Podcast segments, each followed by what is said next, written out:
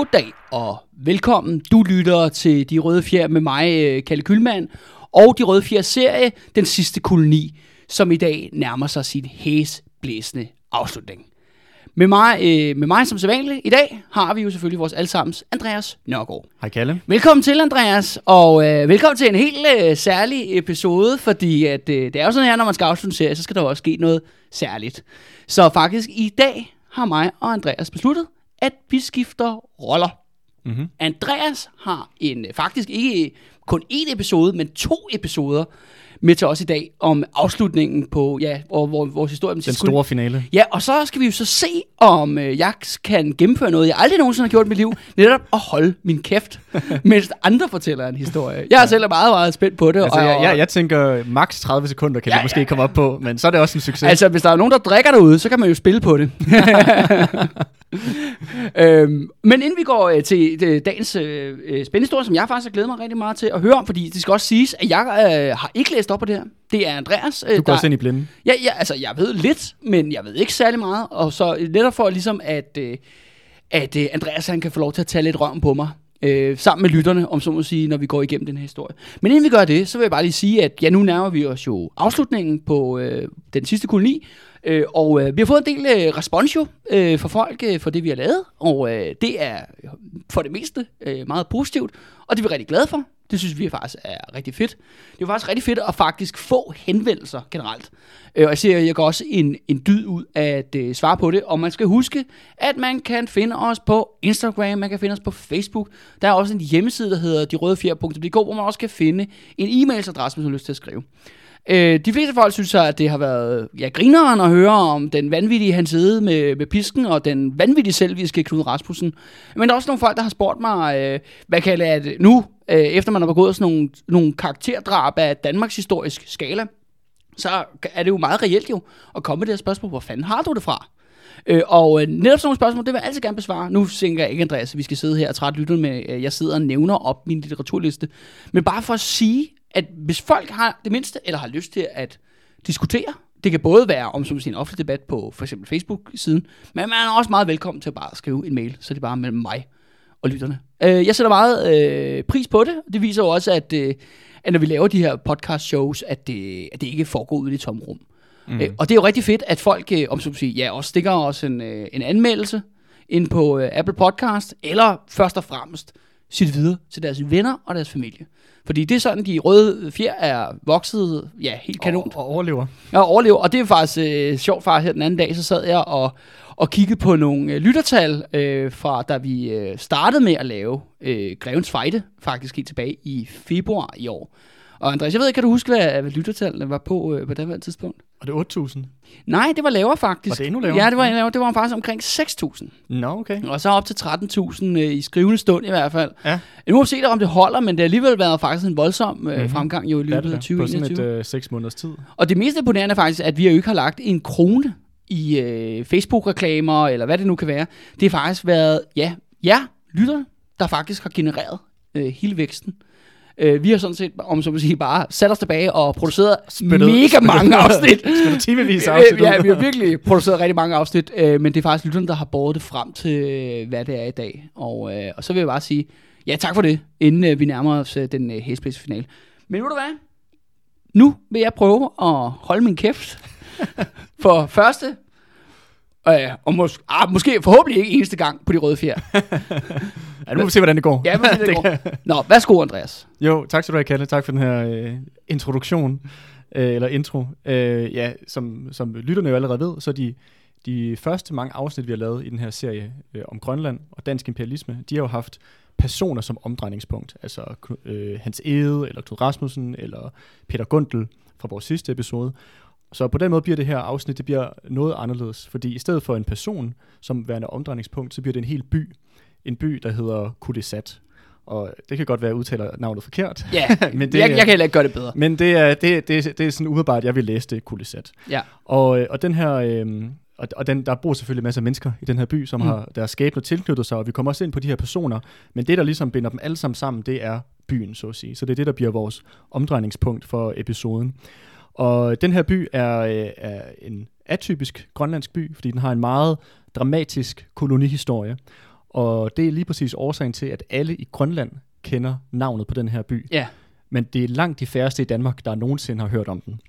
Og jeg er sikker på, at når vi er færdige med at snakke om Kulisat, så bliver det tydeligt, både for dig, Kalle, men også for lytterne, hvorfor det er, at historien om Kulisat er et nedtysset kapitel i Danmarks historien. Bum. Men øh, lad os starte ved begyndelsen. Ja. Jeg håber, du, øh, du sidder Jamen, på kanten jeg, af sidder, jeg sidder ude på kanten. yes. vores, øh, vores historie, den begynder, øh, vi tager lige et hurtigt kig tilbage, for lige at, og efterhånden at komme op til, til lidt mere moderne tid, men vi starter tilbage i 1920'erne, fordi i 1920'erne, der stod den grønlandske koloni ud for, den stod over for alvorlige udfordringer. Øhm, der var øh, både øh, problemer med hvad hedder det, især sælfangsten, øh, fangst generelt, der var store udfordringer. Øh, der begyndte at være færre sæler, og den her petroleumsolie begyndte også at udkonkurrere den her tranolie, som blev udvandt sælernes spæk. Ja. Øh, så den var ikke lige så givende, eller en, den var ikke lige så, øh, gav ikke lige stor øh, overskud, den her sælfangst, som det før siden havde gjort. Og samtidig så så man også, at øh, sådan noget som rensdyret, det var også i tilbagegang, som også er sådan en traditionel fangstyr. Så på hele linjen sådan set, så så man, at det her traditionelle fangerkultur, det var i udfordring, det stod over Det var under voldsomt pres. Det var noget enormt meget pres. Og man kan sige, især var det et problem det her med selvfangsten, fordi det var ligesom hele det økonomiske fundament under den grønlandske koloniøkonomi, der var blevet sat op og kunstigt opretholdt Ja, af den af, det var jo det, der var besluttet med reservatet, ikke? at det skulle være sådan der. Ikke? Lige præcis. Ja. Men, øh, men det begyndte ligesom altid, det begyndte at, at blive tydeligt, at der var nødt til at blive fundet en løsning på den, de her problemer, øh, som der opstod her i, øh, i starten af 1900-tallet. Øhm, og øh, især den grønlandske elite konkluderede, at, øh, at løsningen måtte være at skabe nogle nye erhverv. Øh, andet, andet end de traditionelle fanger øh, erhverv. Og, øh, og ja, og som vi, som vi havde snakket om i flere afsnit, jamen så har vi set, hvordan den danske koloniadministration, de vil sådan set, de foretrækker egentlig, at intet forandrer sig. At tingene egentlig, bare begy- bliver ved med at være, som det altid havde været. Øh, men den her nye grønlandske elite begyndte, så, begyndte rent faktisk at få skubbet igennem, at der, at der begyndte at ske nogle forandringer. Øh, Hvad, hvad år er vi nu i, Andreas? Vi er i sådan omkring 1915-1920 Okay, okay. på, yes. på det tidspunkt, yes. ja. Ja, fordi der var den her nye, nye generation af sådan, øh, den grønlandske, grønlandske elite, som gerne ville øh, modernisere øh, Grønland. Der er blandt andet en person ved navn, ved navn øh, August Lynge. Jeg ved ikke, om du har hørt om ham. Ja, jo, jo, jo, navnet ser mig noget. Han Ja. er sådan lidt øh, en founding han er father-skikkelse i grønlandsk lige, lige, politik. præcis, lige præcis. Men jeg var ikke klar over, at det var så tidligt, at, øh, altså fordi at 1920'erne jo, det, er jo det, det er jo den samme periode som Knud Rasmussen og Peter Gundel, Mm. og Peter Gundel, han mærkede da godt nok den hårde øh, side af den, øh, om så må sige, af den apartheid-medaljen. mm. Men der er altså også nogle folk, altså, som, som har en stemme øh, i, i den her debat. Det her. Ja, og som, Be, og som begynder i hvert fald at gerne vil en, en anden retning, end Ja. det, som det, øh, Ja. som det har været i århundreder. Ja, personificeret med ham her, Lynge, ikke? Ja, lige ja. præcis. Han, ja. Man kan sige, han står i hvert fald i spidsen for den her moderniseringsbevægelse, øhm, som, der, som, der er på, det- som der begynder lige stille at opstå på det tidspunkt. Og man kan sige, med hans egne ord, så den vision, som han havde for Grønland, det var, at han, kald, han ville have et mere, i situationstegn, et mere europæisk Grønland. Ja. Altså et mere Moderniseret, moderniseret, moderne. både i sådan ja. økonomisk, social og kulturel forstand. Og, øh, og derfor så begyndte man at introducere sådan nogle nye øh, erhverv, især fiskeriet begynder at blive introduceret på det tidspunkt, og så også foravl, at det også bliver introduceret ned til sydlige Grønland. Øh, men derudover så begynder man også at eksperimentere med minedrift. På, øh, andet, der har været den her kryolitmine, Ja. øh, som vi også har snakket om tidligere. Men man begynder at udbrede det her med minedrift øh, til et andet skala, end man før i tiden har, har anvendt. Men det er også det med kryolitten, det er, at det er jo kun danske arbejdere. Det er nemlig det, lige præcis, jo det er kun kun danskere. udelukkende etniske ja. danske Ja, ja, ja, ja, ja. operationer. Der er ikke nogen grønlænder i Nej. landet. De er jo forbud mod at komme der jo. Nej, og det er nemlig det, der er anderledes. Og det er også her, hvor, et, hvor et Kulisat bliver, sådan, bliver, bliver født. Det, Ja. ja. Den bliver nemlig grundlagt som en mineby med grønlandske minearbejdere. Okay. Apostel Hans Ede sagde, Bibelen er mit våben.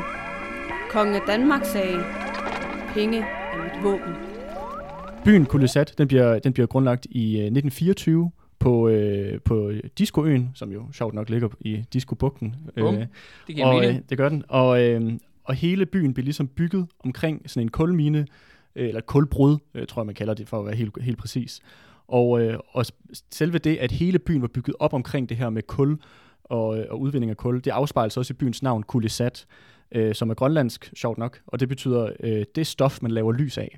Så Nå. na, byens Ja. navn er faktisk også bare kul. Ja, okay, okay. Øh, ja, så man kan sige, det er virkelig, det, den her by, dens identitet er en mineby, øh, eller, eller dem nærmest, du vil finde i sådan noget Wales eller i, øh, Ja. i, i Storbritannien, hvor det er ja. deres eksistensgrundlag, det er den mine, som byen ligesom er, er baseret omkring.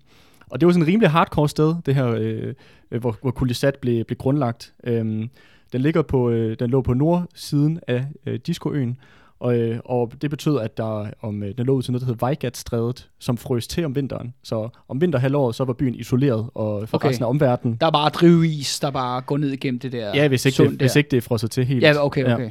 Og, øh, øh, men hvad kan man sige, det var... På trods af, at det ligger faktisk på den vestlige del af Grønland, Ja, ikke? så jo. det er jo, der er ikke så langt til de andre Nej. bygder og bebyggelser, men på grund af vejrforholdene, så er det bare ret men, men, isoleret men alligevel. der er også meget, jeg tror også, øh, jeg tror, der er også nogle af delene nede i det sydlige Grønland faktisk, hvor der også er øh, vinteris, øh, men Ja, hvor det så okay. kommer ned omkring tippen, og så bliver ført op omkring. Men anyway, det er, Ja. ja. det, det, er, en, det er en anden historie.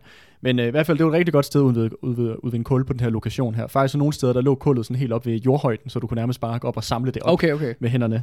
Øhm, og, og det er derfor, man valgte at grundlægge byen lige præcis her. Men, men det her kul, Andreas, er det, øh, er det til eksport, eller hvad, Nej, hvad er meningen det, med det? det? Det, som der var ideen, det var, at, at Kulisat, øh, dens rolle skulle ligesom være, at, den skulle, at Grønland skulle blive selvforsynende øh, okay. energimæssigt. Og, øh, som et, så den havde ligesom en nøgleposition i den her idé Mm. om at modernisere Grønland, så, den kunne, Ja, så man kunne øh, udvikle øh, for eksempel fiskeindustri, eller hvad det nu Ja. ellers måtte være. et moderne samfund har selvfølgelig også brug for øh, ja, energikilder. Lige præcis. Og- og de det er har så deres egen- Og de ja. havde så deres egne ressourcer, kan Ja. man sige. Så det er jo, på den måde var det jo ideelt. Ja. Øhm, og, og, og med, man havde faktisk udvundet kul i, i Grønland før, men med den her grundlæggelse af mine her, så er vi ligesom taget til helt nye højder øh, i forhold til, hvad det, hvad det før havde været. Og, øh, ja, og på den måde kan man sige, at Kul- Kulisat fik også ligesom sådan en nøglerolle i den her vision om et moderne Grønland. Et industrialiseret Grønland, så at sige. Ja, på det her tidspunkt, hvor Kulisat bliver oprettet, der er formelt set, der er Grønland jo stadig en, en dansk koloni. Ja, Og det betyder også, at Grønlandsstyrelsen, øh, det er jo det her departement inden for jeg den danske stat, præcis, ja. som der jo styrer Grønland. Og det er også dem, der ejer og driver minen øh, i, i, i Kulisat. Og til den øh, dag i dag, jamen der er Kulisat den eneste øh, statsejede kulmine i hele Danmarks historien. Nå, for helvede. Ja. Nå, okay. men, øh, men så det, sådan en har den Ja, ja, ja. danske stat også haft. Og, og ligesom øh, alle mulige andre steder i Grønland på det tidspunkt, jamen så blev sådan noget som løn og arbejdsforhold, det var noget, som suverænt den danske stat øh, ligesom satte, uden nogen form for indflydelse for de grønlandske arbejdere.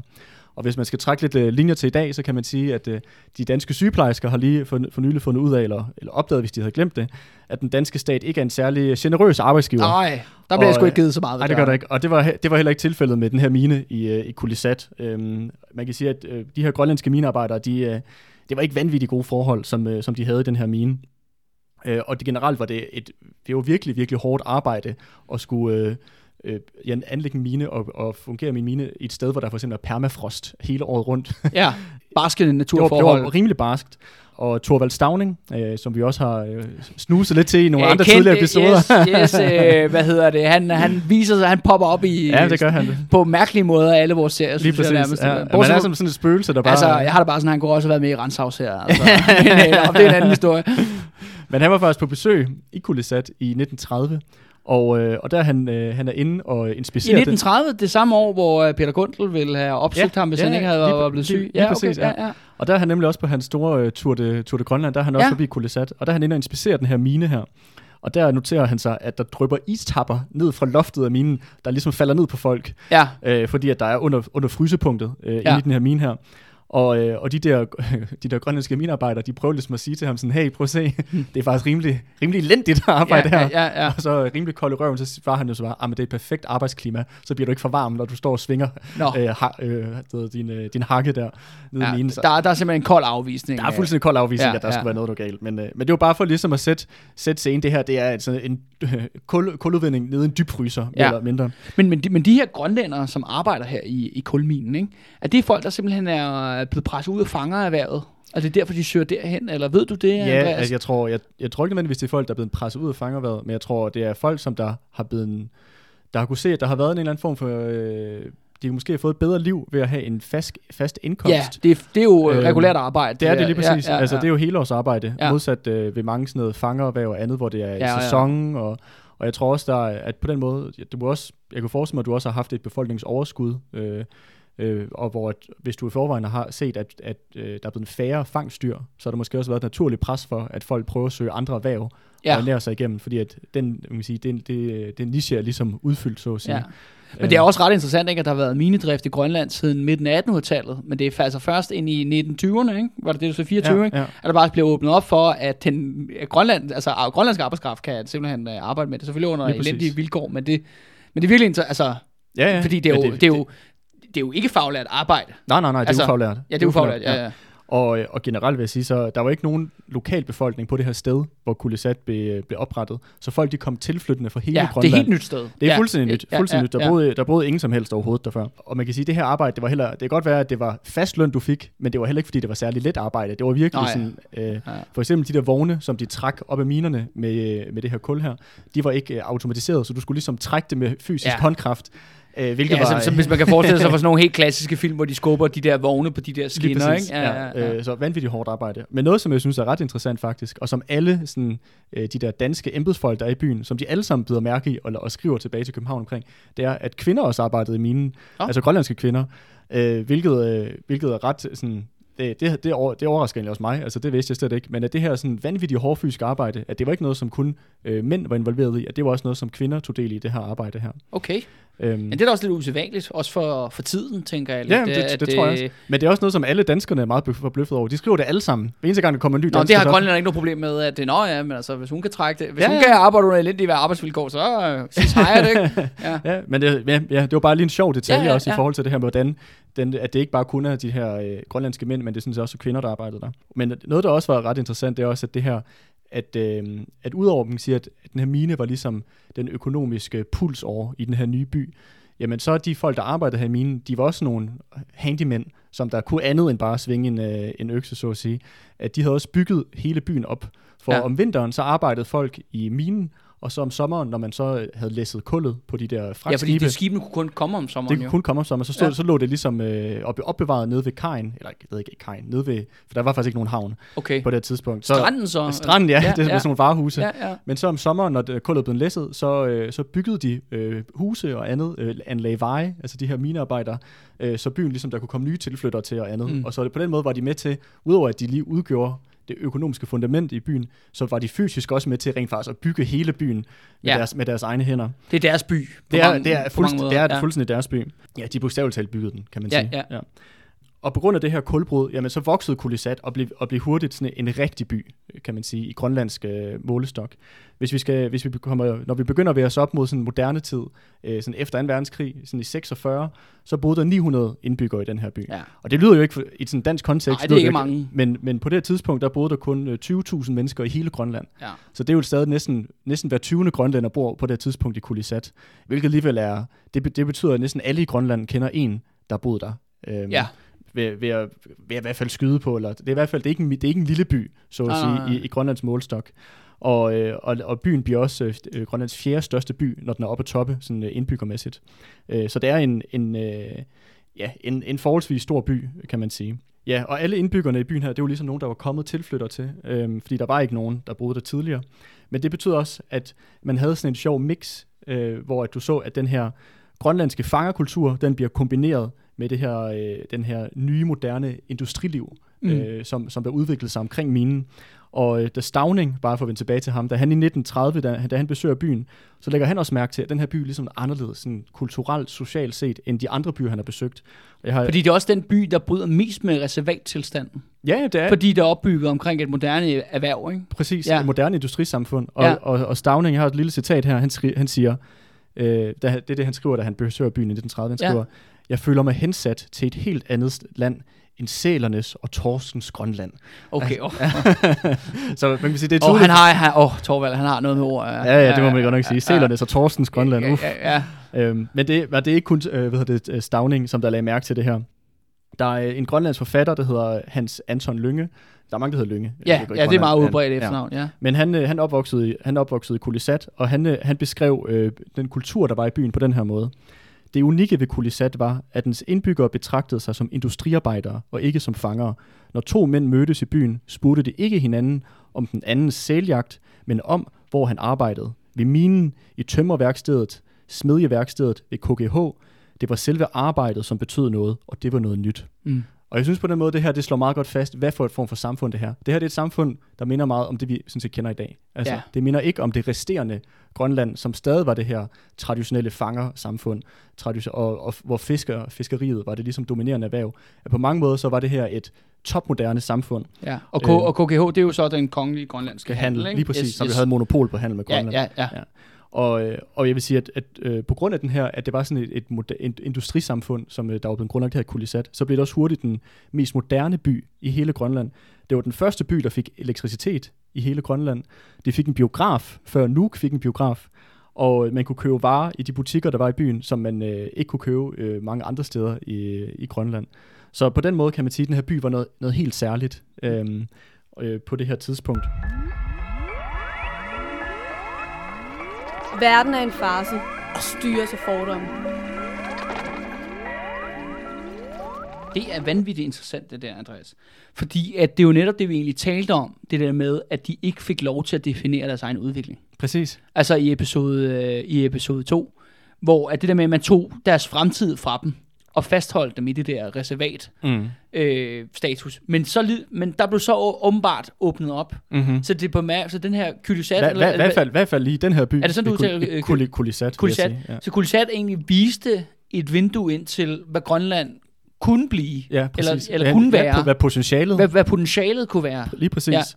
Øhm, og det er jo, og, ja, og, og jeg synes i hvert fald, når man, når man hører de her beretninger, så, så virker det jo som om, at det er et meget, det virker som om, at det er et velfungerende by, den her. Ja. Altså, hvor folk, øh, hvor folk har det, der er selvfølgelig, ligesom alle andre samfund, er der, der er der sine problemer, men det er ligesom et, et helt andet øh, samfund, end det, end det resterende øh, Grønland, og et samfund, som er forholdsvis... Jamen altså, på trods af, at de har dårlige forhold og lønninger, men de er jo i arbejde, og ja, de ja, præcis. er engageret i deres egen by. Ja, og har noget ejerskab over det. Ja, og At de har er også noget, noget... en kultur, der ligesom bekræfter dem i Præcis. det. at- Ja. Og jeg vil sige, og det der med, at de selv har bygget det fra grunden. Altså, de har selv skabt den her by, modsat øh, de der kolonisteder, hvor der så Ja. er kommet en eller anden og dumpet ned, og Hvor, nu skal I bo her.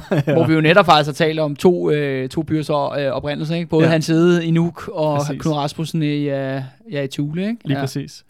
Øhm, men ja, en, men udover at det var en af de mest moderne byer, så vil jeg sige, at det her var måske også den første multikulturelle by i Grønland. Fordi udover at der selvfølgelig boede langt størstedelen af indbyggerne var grønlændere, og så var der et par danskere, men der var også øh, folk fra andre lande end bare, end bare Danmark. Øhm, der, var, øh, der var for eksempel ret mange skottiske øh, mineingeniører, Nå. som var, øh, som var blevet øh, hvad kan man sige, øh, headhunted Ja, ja, af ja. den danske stat for at komme op og, og, man kan sige, effektivisere minen efter britisk forbillede. Øh, fordi at på det tidspunkt var Storbritannien den store kulnation, altså med deres store det, og kulindustri. det, er, det sker altså før 2. verdenskrig, det her.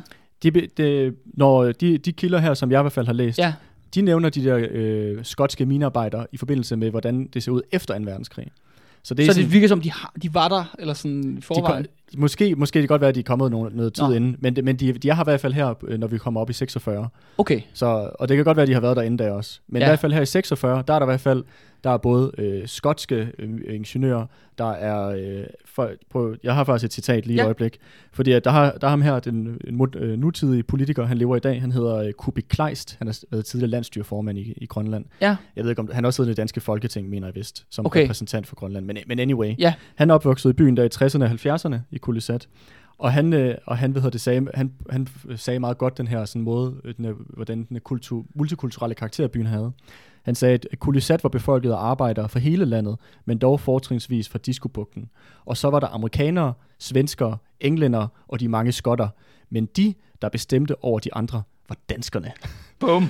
Og jeg synes, her begynder, udover at selvfølgelig han ligesom øh, slår på, hvordan at du kunne møde folk fra alle mulige lande i den her by. Det var ikke kun grønlændere og danskere. Der var den her multikulturelle Ja, atmosfære, men, men han, jeg synes også, det er interessant, hvordan han, han nævner det der med til sidst, at dem, der i sidste ende bestemte over alle andre, det var, sådan, det var danskerne. men det, er jo- det er jo vanvittigt interessant, det her, Andreas. Det er jo ikke noget, vi er kommet ind på i løbet af vores serie.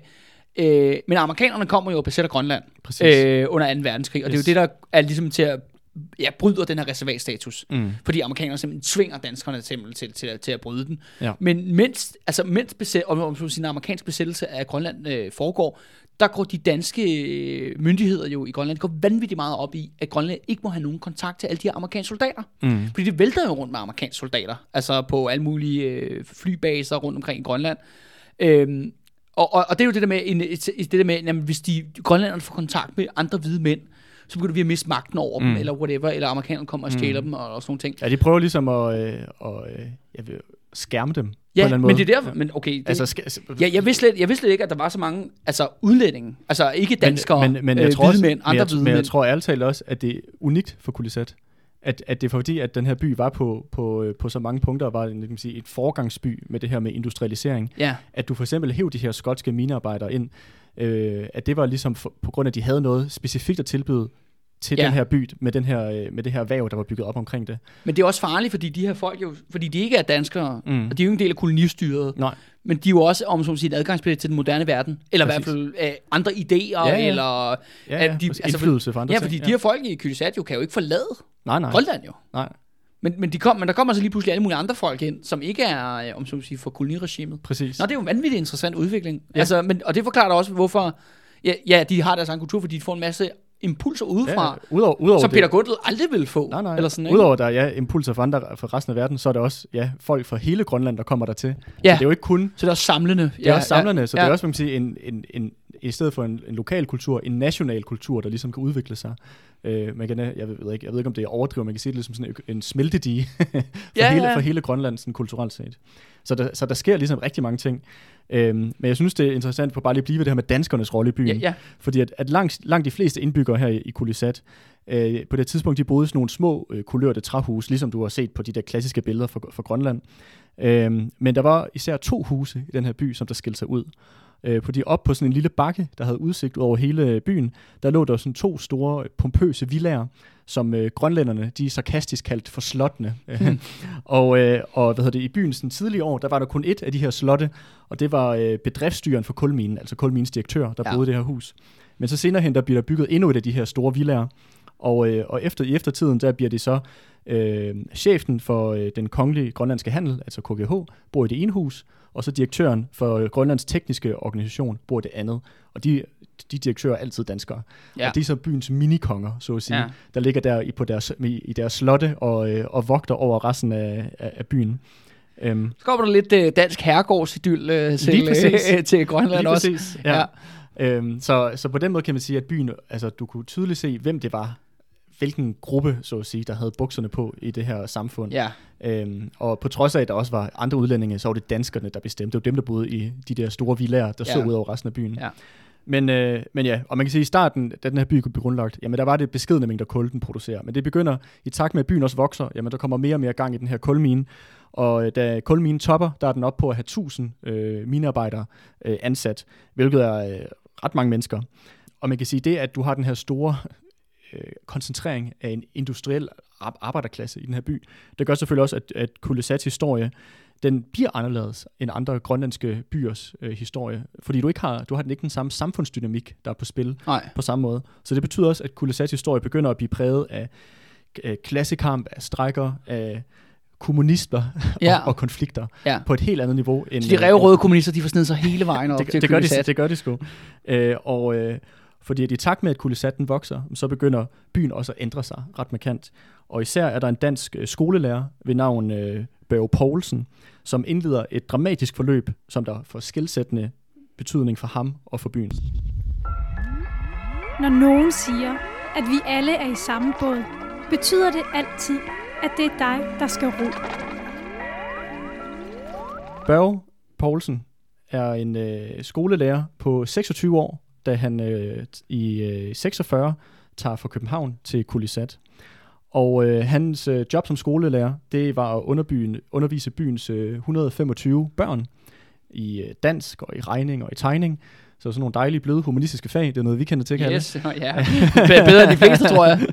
og, øh, og, og da, da Børge han ankommer til Kulisat, så bemærker han hurtigt, at forholdene i byen, de ikke rigtig er, som han havde forventet. Mm. Altså han havde fået nogle andre ting at vide, da han var nede i København. Ja. Øhm, han, øh, han havde for eksempel fået at vide, at byen havde en nyopført skole.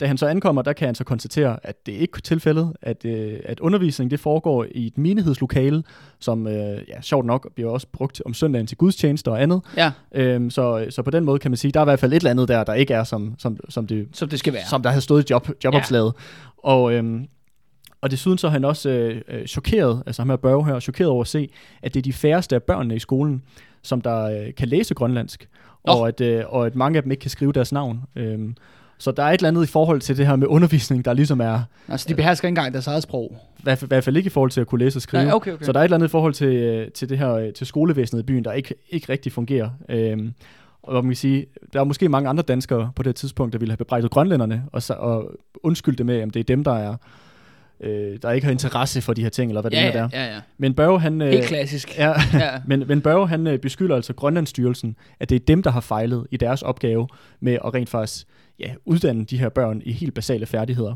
Så allerede der begynder han ligesom at, at, at pege fingrene nogle andre steder, end de måske normale danskere i byen normalvis ville gøre, på de her problemer, der sådan set er i byen. Ja, og på trods af den her lidt hårde start på hans øh, karriere i byen som, som, øh, som lærer, så bliver øh, Børge Poulsen, han bliver, øh, han bliver, det bliver hurtigt tydeligt for folk, at han er en ret dygtig til hans fag, og han er en dygtig lærer.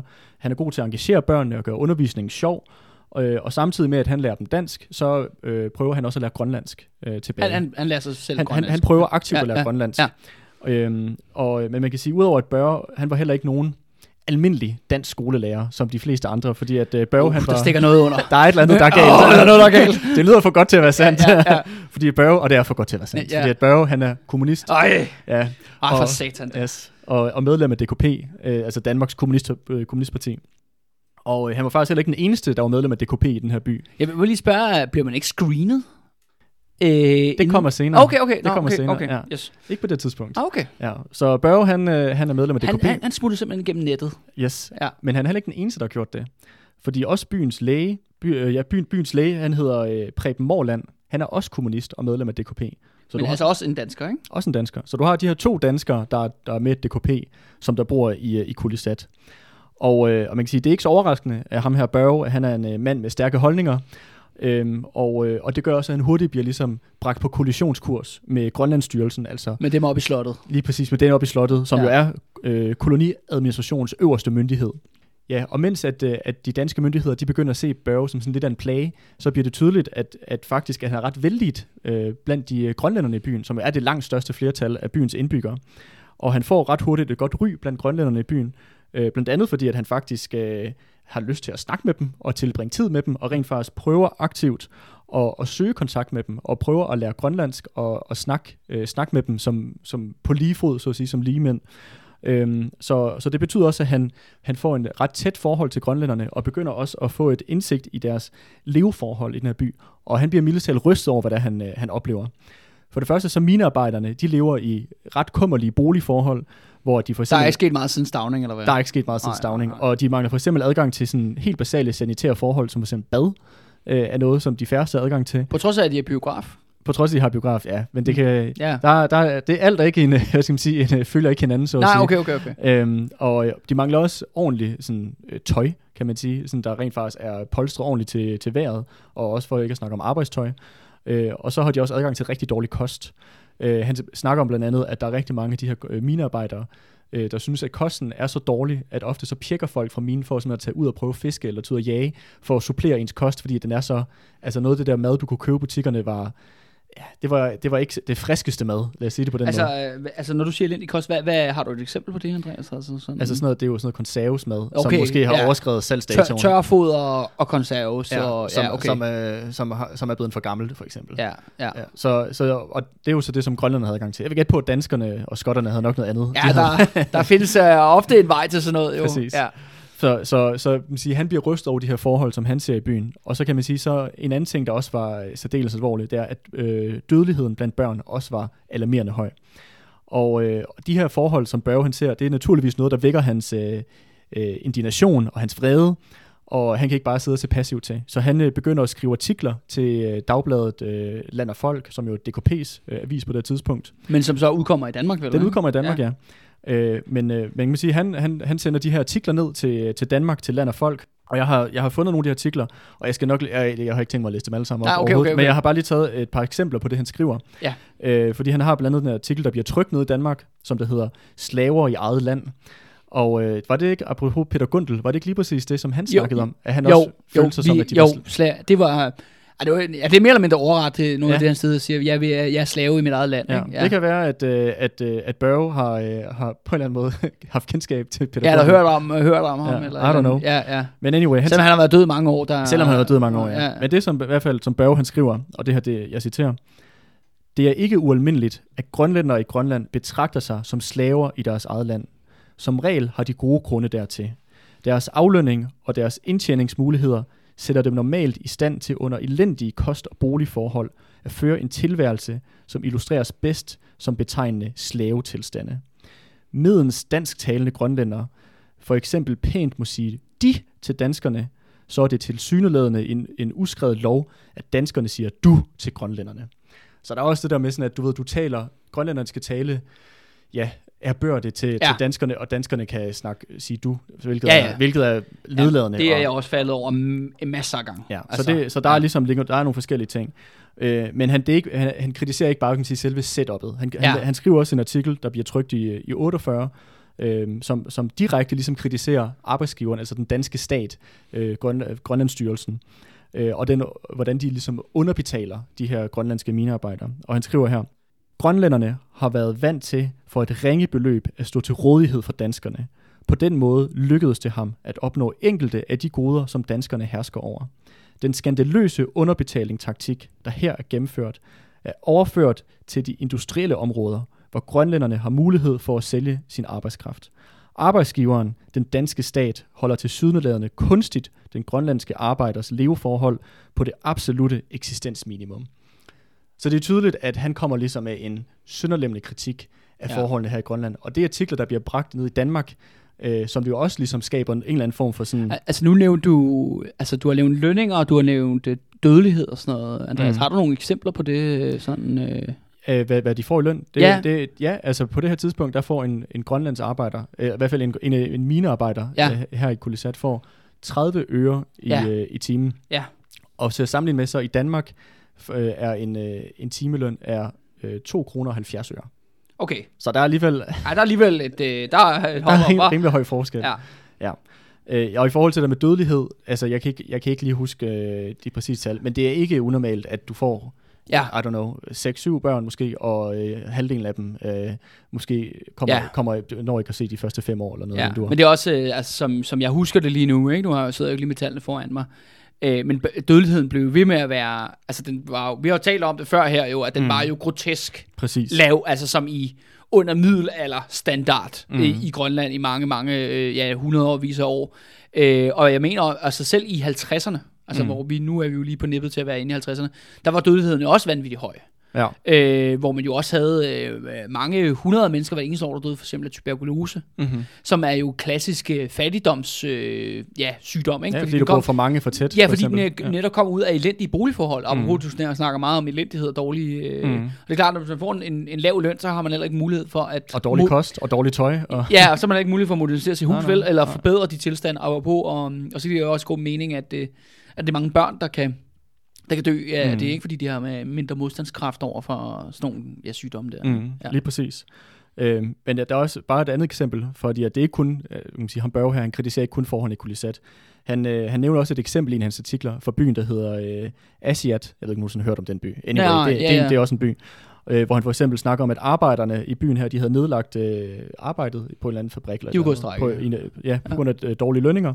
Og så som respons, der havde myndighederne tvunget eleverne på byens efterskole til at optage det her strækkeramte arbejde. Okay. Så man kan sige, på den måde, så er det sådan, myndighederne er fuldstændig sådan, altså udover det, det er ofte dem, der er arbejdsgiverne, så tvinger de også bare, hvis arbejderne går i strække, tvinger de børn ud ja. og, og, hvad kan man sige, og agerer strækkebryder. Øhm, så hans, de her artikler, som Børge skrev, begyndte ligesom også at skabe røre internt i Grønland, fordi at det godt nok være, at det blev trygt i Danmark, men de fandt også vej ind i Grønland igen, øh, og det begyndte ligesom at være en ting, som myndighederne måtte også nødt til at komme ud og afvise de her anklager, som Børge han ligesom kom med, og det skabte ligesom rigtig meget øh, øh, ja, røre i vandene, så at sige, mm. øh, øh, i samfundet her. Er det ikke herligt dansk? Intet standpunkt. Men man kan sige, at Børge Poulsen, han var, han var ikke den eneste sådan, politiske ildsjæl i, uh, i Kulisat. Uh, fordi at han blev hurtigt venner med en, uh, en ung grønlandsk minearbejder, uh, der hedder Hanse Pajuk Gabrielsen. Um, og ham her, Hanse Pajuk, kommer til at spille en stor rolle senere hen, så du skal i hvert fald lige notere hans navn ja. med. Og, og Børge, han tog uh, initiativ til at, at nedsætte sådan en studiekreds, øh, hvor, man, øh, hvor at man mødtes regelmæssigt og diskuterede forskellige politiske emner og mm. ting og sager. Og øh, i den her studiekreds, der kom blandt andet ham her, Hanse Pajuk, og byens øh, telegrafist, øh, Nikolaj Kleist hed han. Var han grønlænder eller dansker? al, alle de her, de er øh, grønlænder på, Okay. nær, på nær Børge. På nær Øh, Børge, okay, ja, yes. Ja, så Hans Parjuk er grønlænder, Ja. Nikolaj Kleist er grønlænder, og så er der også andre minearbejdere, der er Ja. med. Men det er, ikke, det er ikke nogen, der lige er, er vigtige at nævne ved navn. Øhm, og de mødte ligesom regelmæssigt hjemme hos Børge. Øh, og så, så var lægen ham der, øh, øh, Morlund, han var der nok Ja. også nogle gange. Men, men ellers, øh, ellers det var de her to DKP'er, og så ellers minearbejder og telegrafist. Øh, og de mødtes ligesom regelmæssigt hjemme hos Børge for at diskutere alle mulige forhold. Øh, også øh, arbejderbevægelsens traditioner, dem som der var jo i Danmark, men som de her grønlandske øh, Ja, som ikke industriarbejdere, som, Ja. de, de havde ligesom ikke haft noget kendskab til, Ja. til, til, hvad der, til den, øh, kan man sige, En fagforening. nej, og arbejderbevægelsen og Ja, alle de her ja, ting og sager. ja, øh, kommunistiske idéer for den sags skyld, Ja, øh, så, og, eller de antikoloniale kampe, som der på den her tidspunkt også begyndte at foregå Ja, i. Afrika, Asien Ja, ja, og alle ja, mulige ja. andre steder.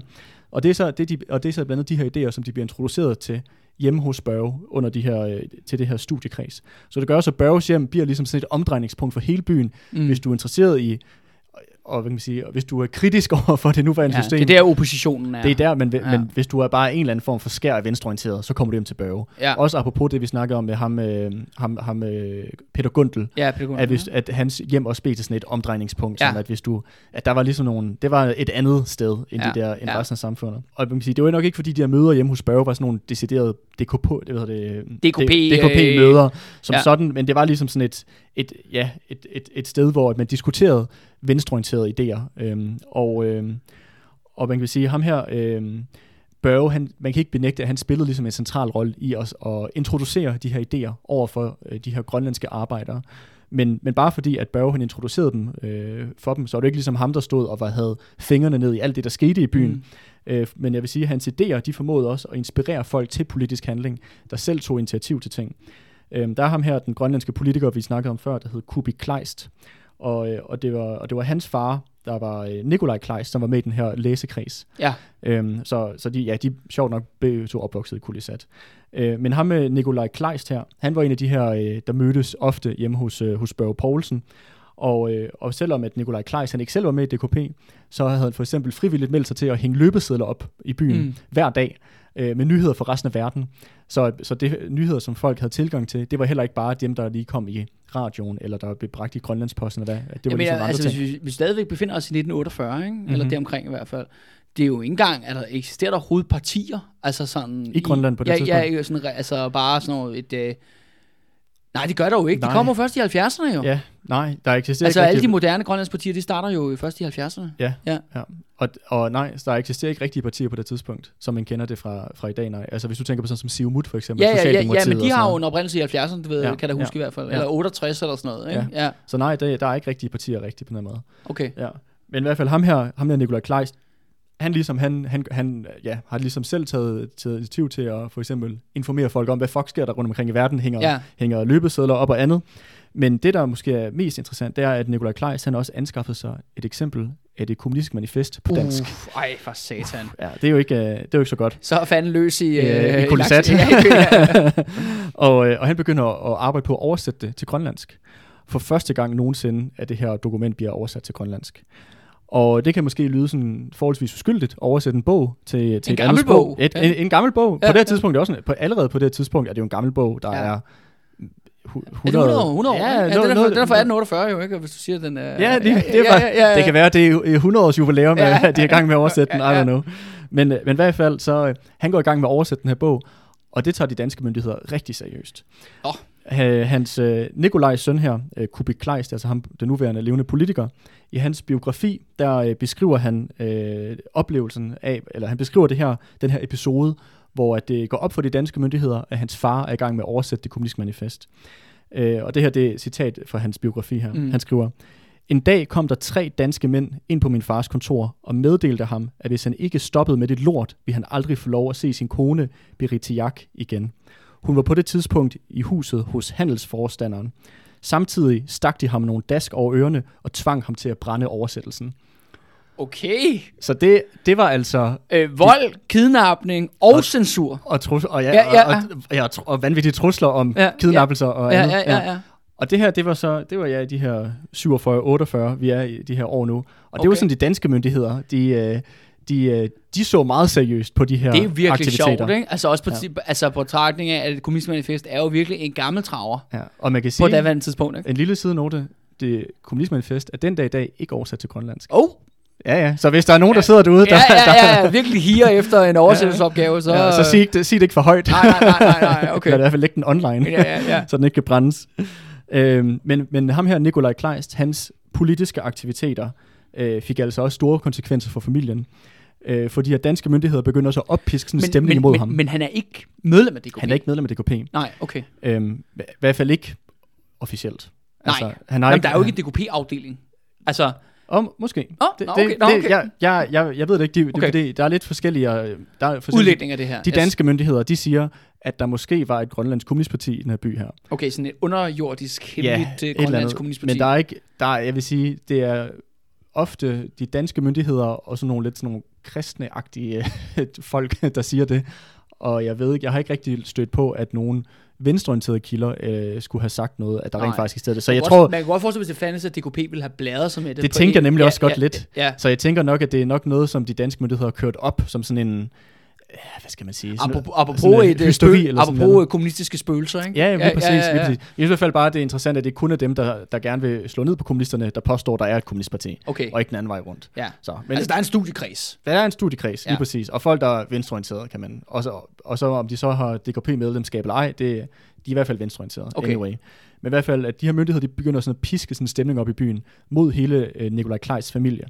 Øh, vi snakkede, da vi snakkede om øh, sidste afsnit med ham her Peter Gundel, om at byens øh, kateget, altså jeg kan ikke huske, hvad det er med at udtale et ord. Ja, ja, kateker eller sådan Kateker, ja. Ja, ja. Altså sådan en, du ved, øh, en, sådan en, der er lige under præsten. Ja, grønlandsk medhjælper. Præcis. Yes. Og det, ja, katekeren, eller kategeten, hvad det hedder, i, øh, i by i Kulisat her, han øh, stod for at køre sådan en hets mod familien. Okay. Øh, hvor, fordi det var, For fordi, prædikestolen, eller hvad? og, og, og skolebænken. Fordi Ja. ja. det er jo også dem, der underviste i skolen her i byen. Så Jeg ved ikke, om du kan huske det der med, at øh, de havde jo også øh, undervisning i øh, menighedslokalerne og det ene. Ja, ja, ja, ja. ja. Så hvad hedder det, by, hans, hans børn, altså Nikolaj Kleis børn, bliver stemplet som kommunistslyngel øh, af, af det, som der står i øh, Kubik Kleis biografi, det er det, de bliver kaldt. Ja, og, og der ligesom bliver, og, og, og, og, og ham her for præsteskolen bliver der ligesom øh, opildnet til, at de andre børn ligesom skal chikanere og, og Okay. mobbe, mobbe øh, øh, Nikolaj Kleis børn. Ja, og det var egentlig meget sjovt, fordi at øh, nu befinder vi os efter øh, 2. verdenskrig jo, mm. ikke? Og jeg kan også fortælle jo netop i den samme periode nede i Danmark, jo, det er jo, altså DKP har jo ligesom toppet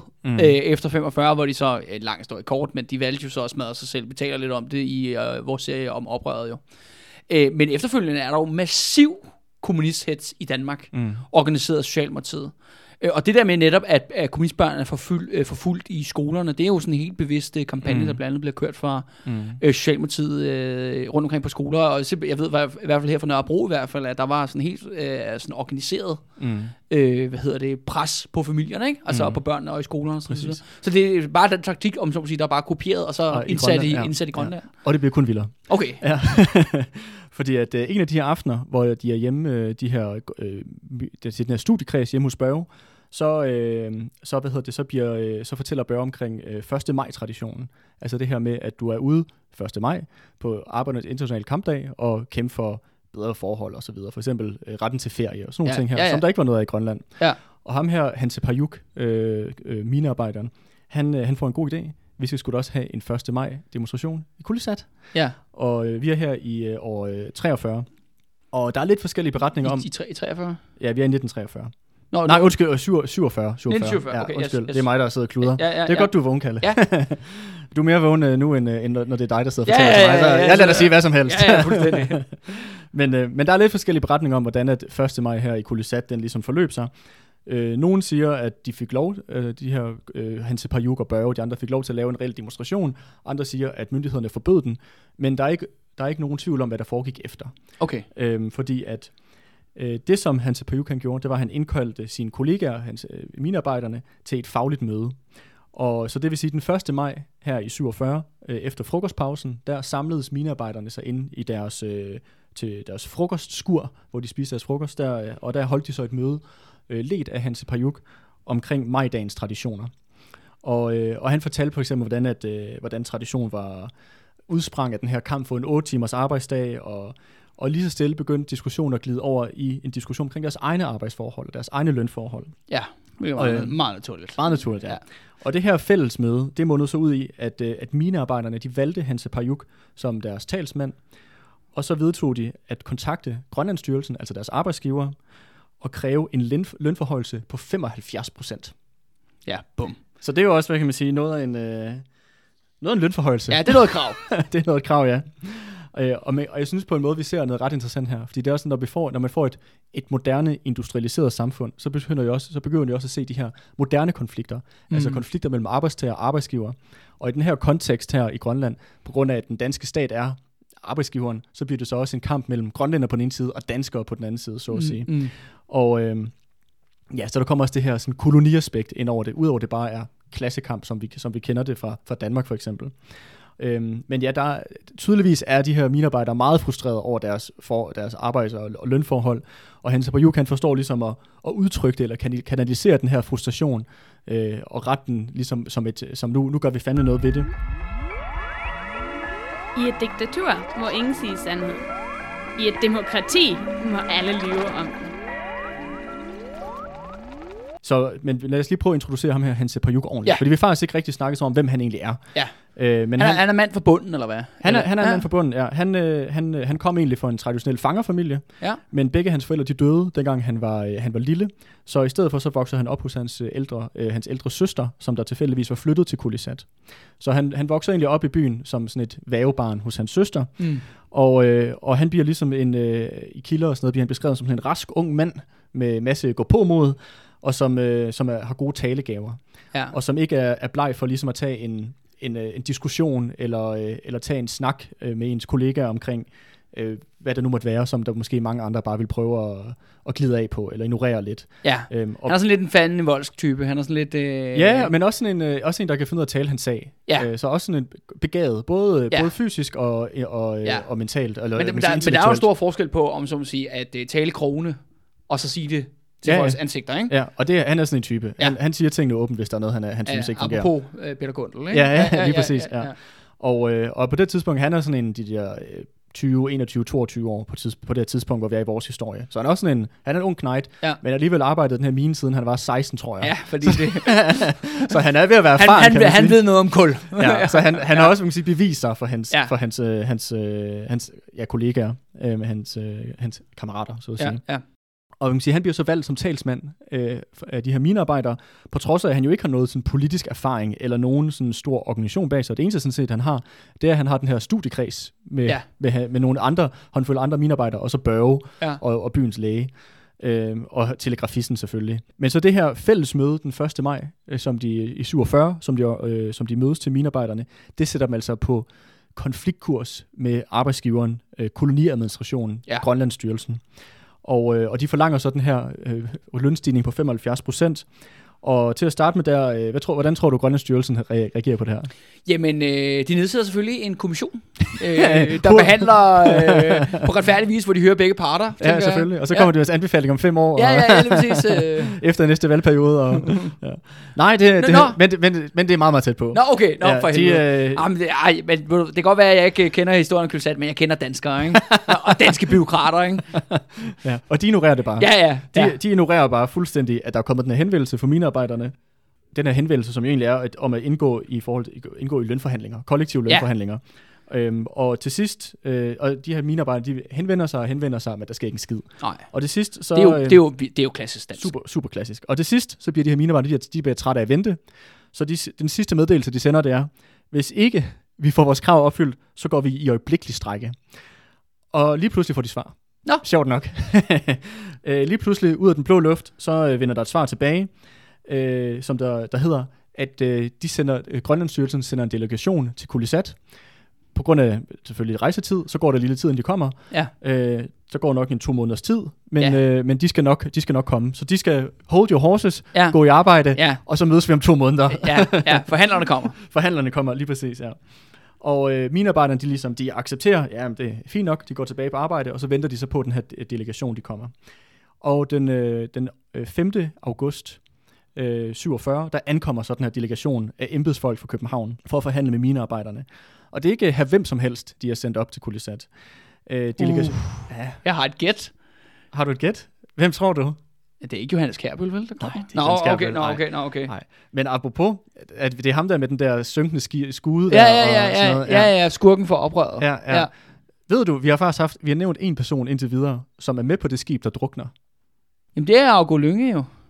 Ja, Ja. ja. altså ham der til at starte, ham der, der gerne vil modernisere Ja, Grønland. ja, ja, ja, præcis. ja, ja, så kan jo Kulisats founding father gå, Gå ned, ned med med ha- skib. ha- skibet Hans Hedtoft, som Johannes Kærbøl ja. har sendt ham ud på. Så er der full circle. alt, alt, alt passer ja, sammen. Ja, ja, ja, så okay. det. Nå, okay, Ja. men hvem, hvem forhandler han så? De sender, øh, de sender ham, som er vicedirektøren for Grønlandsstyrelsen. Okay. Og han hedder øh, Eske Brun. Nå, ja, okay. okay. Jamen, det er kendt navn, hvis man har læst Grønlands historie.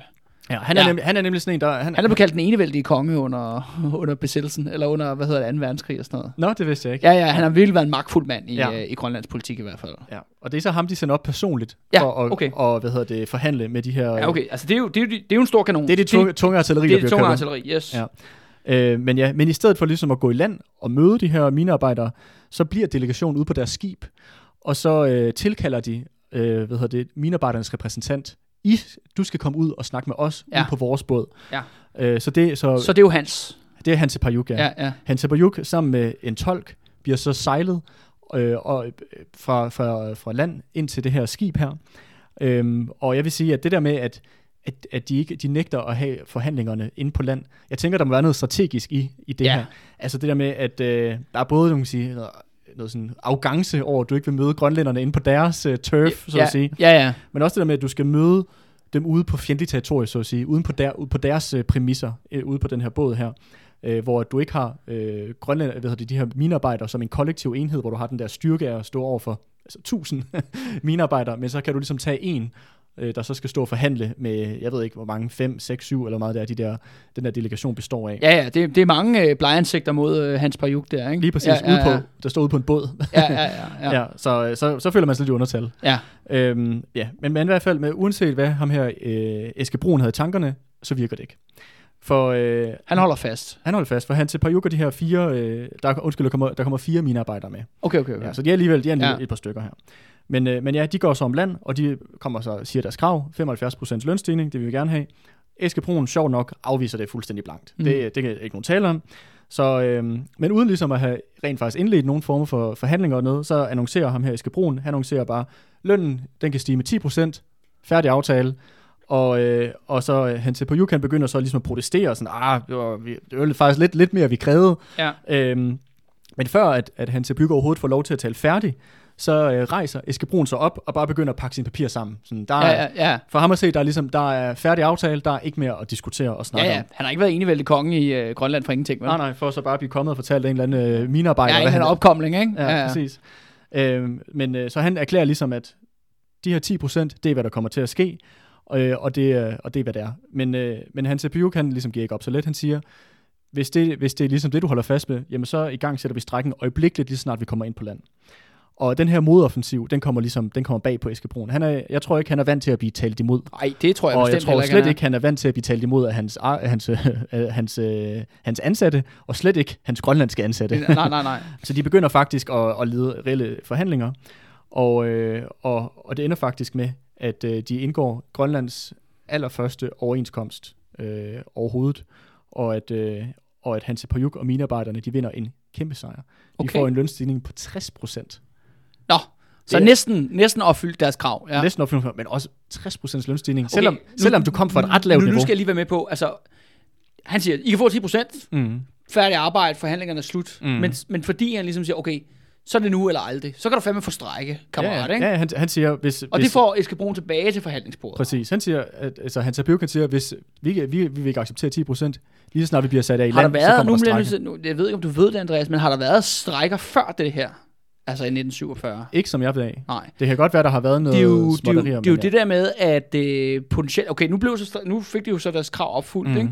Øh, opfyldt, men øh, det er jo det, der er interessant, er, at hvis de, gør, hvis de har gjort det, gået i strække, Mm. så vil det jo være det største masseoprør mod øh, dansk øh, kolonistyre so far. Mm. Man skal huske på, for eksempel... I hvert fald i Grønland. Ja, i hvert fald ja, men i Grønland, ja, Mm. fordi at, øh, at øh, Peter Gundel, for eksempel, det er jo en mands kamp. Ja, præcis. Det her vil være en by, der går i aktion. Det vil en kollektiv kamp. Ja, okay. Og det, og det, det, er jo også vanvittigt farligt for ja, ja. den og, det, og, det koloniadministration. er, og, det er en, det, og det er en central by, som der øh, forsyner resten af landet med, med energi. Altså Ja, polio. Nå, ja, selvfølgelig rigtigt. Så det ja. jo, den vil jo kunne lamme, Nøgle, nøgle simpelthen den til... vil, øh, lamme, den vil jo lamme hele landet, og jeg kan sige, i den her by her, der er det jo hver anden indbygger eller sådan noget, der er minearbejder, så det er jo som sagt, hvis hele min, minen går i strække, Så er byen- hele Grønland effektivt i stræk. så, ja, Ja, ja. så det er jo en kæmpe magt, de besidder de her. Ja. Men de får, og jeg tror ikke selv, de er bevidst om, hvor stor en rolle, de ligesom, hvor, hvor, hvor, hvor meget magt de her minearbejdere ja. sådan set har. Men, Eller men, øh, banebrydende i Grønlands, Grønlands danske relationer. Ja, er det, er ja, det her, lige præcis. Ikke? Lige præcis. Men, men i hvert fald, de vinder den her de her 60 procent, hvilket det, er sgu, det er sgu meget fint. Jeg vil Ja. ja. ikke have imod at få, hvis jeg, nu, nu, nu er jeg så godt nok lige på dagpenge, men Ja, ja, ja, ja. jeg vil heller ikke noget mod at få 60 procent mere i dagpenge. Lad os Ja, sige ja, det sådan. ja, ja, ja. Altså, det er sgu meget godt. Ja, og som vi sagde, som vi sagde det kom selvfølgelig også fra et lavt niveau, altså ha- tr- 30, 30 øre i timen, Ja. øh, i modsat de der øh, 2 kroner og 70 øre, som man får i Danmark. Det er jo stadig vanvittig sølleløn, de får. Ja. Men alligevel, det er stadig en betydelig for, øh, hvad hedder det, øh, lønstigning, som Ja. de får til, tilkæmpet sig her. Og de får også øh, sygedagpenge. Det havde man ikke før. Nej. Så det får de for første gang. Og de, øh, de får også et nyt skur, til, øh, eller en ny kantine faktisk, øh, så de kan få bedre mad. Jamen, der er bare high fives all right. Der er high five hele vejen rundt, og Ja, ja, alle, ja, er, ja. alle er bare øh, mega, mega glade. Yes. Vi har verdens hæderligste embedsstand. Andre steder koster det tusinder at bestikke magtfulde personer. Her kan det gøres med en frokost. Så vi havde vores, øh, vores serie om, øh, om oprøret der Ja. i, med 2. verdenskrig, augustoprøret. Ja.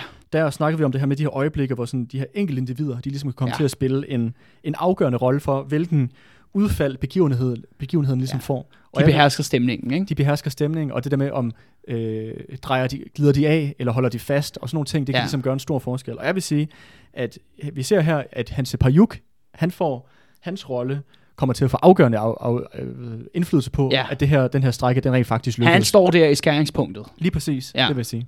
Men man kan sige, det er jo et vanvittigt farligt, øh, farligt eksempel, der bliver sat her. Så det er klart, det, man kan ikke bare acceptere det her. Så øh, lige så snart, at øh, de er færdige med at forhandle, så, øh, øh, så Grønlandsstyrelsen, de går i land, og de er overbevist om, at det er øh, DKP'eren, Børge Poulsen, at det er ham, der er ansvarlig. Det er kommunistisk komplot. Det er kommunistisk plot. Så, øh, så ham med øh, øh, Eske Brun her, han vader direkte over til, øh, til Børge Poulsens hus, og så bliver han fyret. Ja. Med, det, med det samme på stedet. Øhm, Fordi det har han jo også magten til at gøre. Lige præcis. Ja, ja, lige ja, præcis. ja. Øhm, og man kan sige, Børge havde aldrig nogen slags skjul på, at han var kommunist, Mm. så at sige. Altså han, der stod ved det, er øh, fuldstændig åbent. Øhm, og man kan jo også heller ikke benægte, at Bør- Børge har selvfølgelig haft en eller anden form for påvirkning på begivenheden i byen. Men jeg tror stadig, det er måske lige at strække at sige, at det er ham, der har stået bag det her kom- sådan komplot med minen. Det tror jeg nu ikke, øh, man kan, øh, man kan, der er noget belæg for. Og man kan sige, at DKP er jo heller ikke et illegalt parti på det tidspunkt. Altså det er jo ikke fordi, Nej, nej, det er nej, ikke, fordi, det er det jo ikke. Det er ikke fordi, det er ulovligt at være kommunist. Og det er Nej, jo ikke fordi, nej. det er ulovligt at abonnere er på sikker, land og Jeg er folk. sikker på, at Eske Bruner og Socialdemokrater og Synes- alle synes- slags synes, det øh, burde være. synes, jeg synes, det burde være. Ja, og, og de danske myndigheder er overhovedet ikke glade for den her indflydelse, som de her kommunister har haft i Kulisat. Øh, og den her bekymring, den går hele vejen op i øh, toppen af statsapparatet og op i det politiske establishment. Altså hvad, her hjemme i Danmark, eller hvad? Ja. Hjemme i Danmark, ja. Så Ja. fordi du, som du selv sagde her i, i 50'erne der, og, og efter 2. verdenskrig, der er den der hets mod kommunister, ja. som du selv var inde på før. Med, Det er der, hvor den kolde krig er absolut koldest. Præcis. Plejer man at sige. Præcis, ja. ja, og kommunister, de demoniserer sig andet. Ja. Øhm, og, øh, og man kan sige, især, jeg vil sige, Socialdemokratiet føler sig nok også troet af DKP, fordi at, at, at DKP kom jo styrket ud af 2. verdenskrig, fordi de havde blandt andet lidt modstandsbevægelsen. Ja. Modsat Socialdemokratiet, der har været en del af samarbejdsregeringen, som jo også havde været øh, et, et, et hadsobjekt under det her augustoprør. Ja. Så der, jeg tror også, Ja, det, så altså, stor anbefaling gå, ja, hvad hedder det, når du, når du hørt det her, så hør oprøret, hvis du ikke har hørt det før, i hvert fald, så du forstår, hvad, forstår, hvad vi taler om. I hvert fald. Præcis. Ja. Så, så hvad kan man sige, Socialdemokratiet, de var mega paranoide over for kommunisterne. Ja. De havde også deres egen efterretningsvæsen. Jeg kan ikke huske, hvad det hed. Kan Det hed HIPA. HIPA. Ja. Øh, ja, som jo faktisk over, øh, havde til mål at overvåge kommunister i øh, arbejderbevægelsen. Ja, det blev sat op i, øh, i starten af 30'erne. ja. Ja, og ham der hed Hans Hedetoft. Ja, ja. Altså ham, der blev statsminister i 50'erne. Yes. Og han, han, Ja, ja, ja, ja, han, han, ja, ja, han, han selvfølgelig laver førende. endnu flere ting efterfølgende. Ja, Fordi den her paranoide, par, paranoia, der er i Socialdemokratiet, den tager de også med sig til Grønland. Øh, så den, øh, den får ikke lov til bare at blive i Danmark. Fordi at øh, Hans Hedetoft, han, øh, han, han, og han er jo statsminister. han er lige præcis statsminister Ja, ja, på i, daværende i, tidspunkt, han er ikke? statsminister i 47, 47. Ja. Og jeg har et rigtig godt citat fra ham, Uha. hvor han, øh, hvor han udtrykker sig lige præcis efter, der er sket den her strække her i Kulisat. Ja. Og han siger, danske kommunister virker i Grønland, som her i Danmark, direkte som en politisk femte kolonne. Deres virksomhed i Grønland blandt et primitivt folk er særdeles farligt. Uha. Ja, så det, øh, Det er også fedt, at han lige laver den der femte kolonne-reference, hvor man tager af, at det, det var ham, der var her allieret med nazisterne. ja. Nå. ja. Men, øh, men man kan i hvert fald sige, at frygten for kommunisters indflydelse i Grønland, den er meget reel blandt de danske magthavere. At, Ja. Og især hos Socialdemokratiet. Så de modsætter sådan en modoffensiv. Men det er det samme med den der socialdemokratiske frygt, ikke? Mm. Mm. Fordi altså, den er jo baseret på en eller anden form for rationel grundlag. Mm. Men de har det også med at fuldstændig at blæse den op til, pro- øh, til uanede proportioner. Ja, ja. Det så vi jo igen og igen under øh, oprøret jo. Ja, ja. Altså, ja. de, hvor de, altså alt, hvad der lignede utilfredshed, og det interessante er ved oprøret jo, at det var jo også kerne, de socialdemokratiske folk i fagbevægelsen og i partiet og sådan noget, det var også dem, der gjorde oprør. Mm. Men ledelsen var jo bare, især med Johannes Kærbøl der, og nu er han Sidetoft, han var, han var spillet en meget, meget sekundær rolle i det oprør der. Øh, de så jo net, åh, det er kommunister alle sammen. Præcis. Altså det der med, at ja, nu er det, så, nu er det jo så grønlændere, så er der jo også, ja, som sagt, der er jo det her koloniale øh, undertrykkelse og alle mulige andre aspekter i det, ikke? men det bliver bare ligesom, okay, det er bare kommunisternes skyld. Ja, ja, præcis. Hvis, det, ikke- hvis der ikke var nogen kommunister, så var der ingen problemer. Ja. Det er det der ofte, det, bliver, det bliver bare kogt ned til, Ja, ikke? ja, du sidder til, og det er jo vanvittigt, øh, det er jo en elendig, elendig analyse. Ja, ja, ja og, og vanvittigt forsimplet, ikke? Og, øh, ja, og det, og det er sådan en, øh, hvad hedder det, det er nem, øh, det er nem scapegoat, ikke? Mm, lige præcis. Det er, det er, men det er også sådan en, det er jo en ikke-forklaring. Altså. Ja.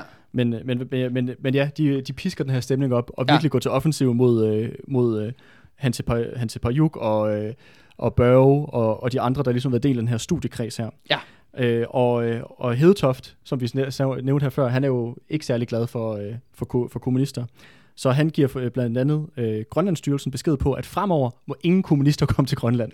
Okay, og alle, der skal til Grønland, skal screenes af PT, inden de kan få lov til at komme til landet.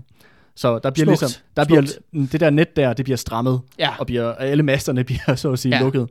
Og, øhm, Så der er i hvert fald ikke politisk organisationsfrihed i øh, Grønland i hvert fald. nej, nej, nej, nej, Nej. Det, det er der ikke overhovedet. Og, øh, men Og den selvom det her, det er jo reservatet de sidste dage jo. her, det er det, det på deres sidste Ja. suk, ja. Ja. Men øh, lige inden før det bliver et amt, og bliver Ja. indlemmet i Danmark, ja. Ja, ja. Men, øh, men den her, sådan, det er ikke engang kun de, de danske myndigheder, de allierer, allierer sig også med, med amerikanerne uh. i Uh. det her foretagende. Øhm, for den danske landshøvding, som det hed på det tidspunkt, Ja. øh, der sad i Nuuk, han, øh, han fortæller også den amerikanske konsul, øh, som der har også sit konsulat i Nuuk, At der var kommunister i at, løshuset. at der er kommunister, der, øh, ja. der prøver at organisere minearbejderne i Kulisat. Øh, så amerikanerne bliver ligesom også involveret i den her heksejagt her. Og, øh, og den danske øh, koloniadministration, de deporterer Børge. Han bliver sendt tilbage til Danmark. Okay.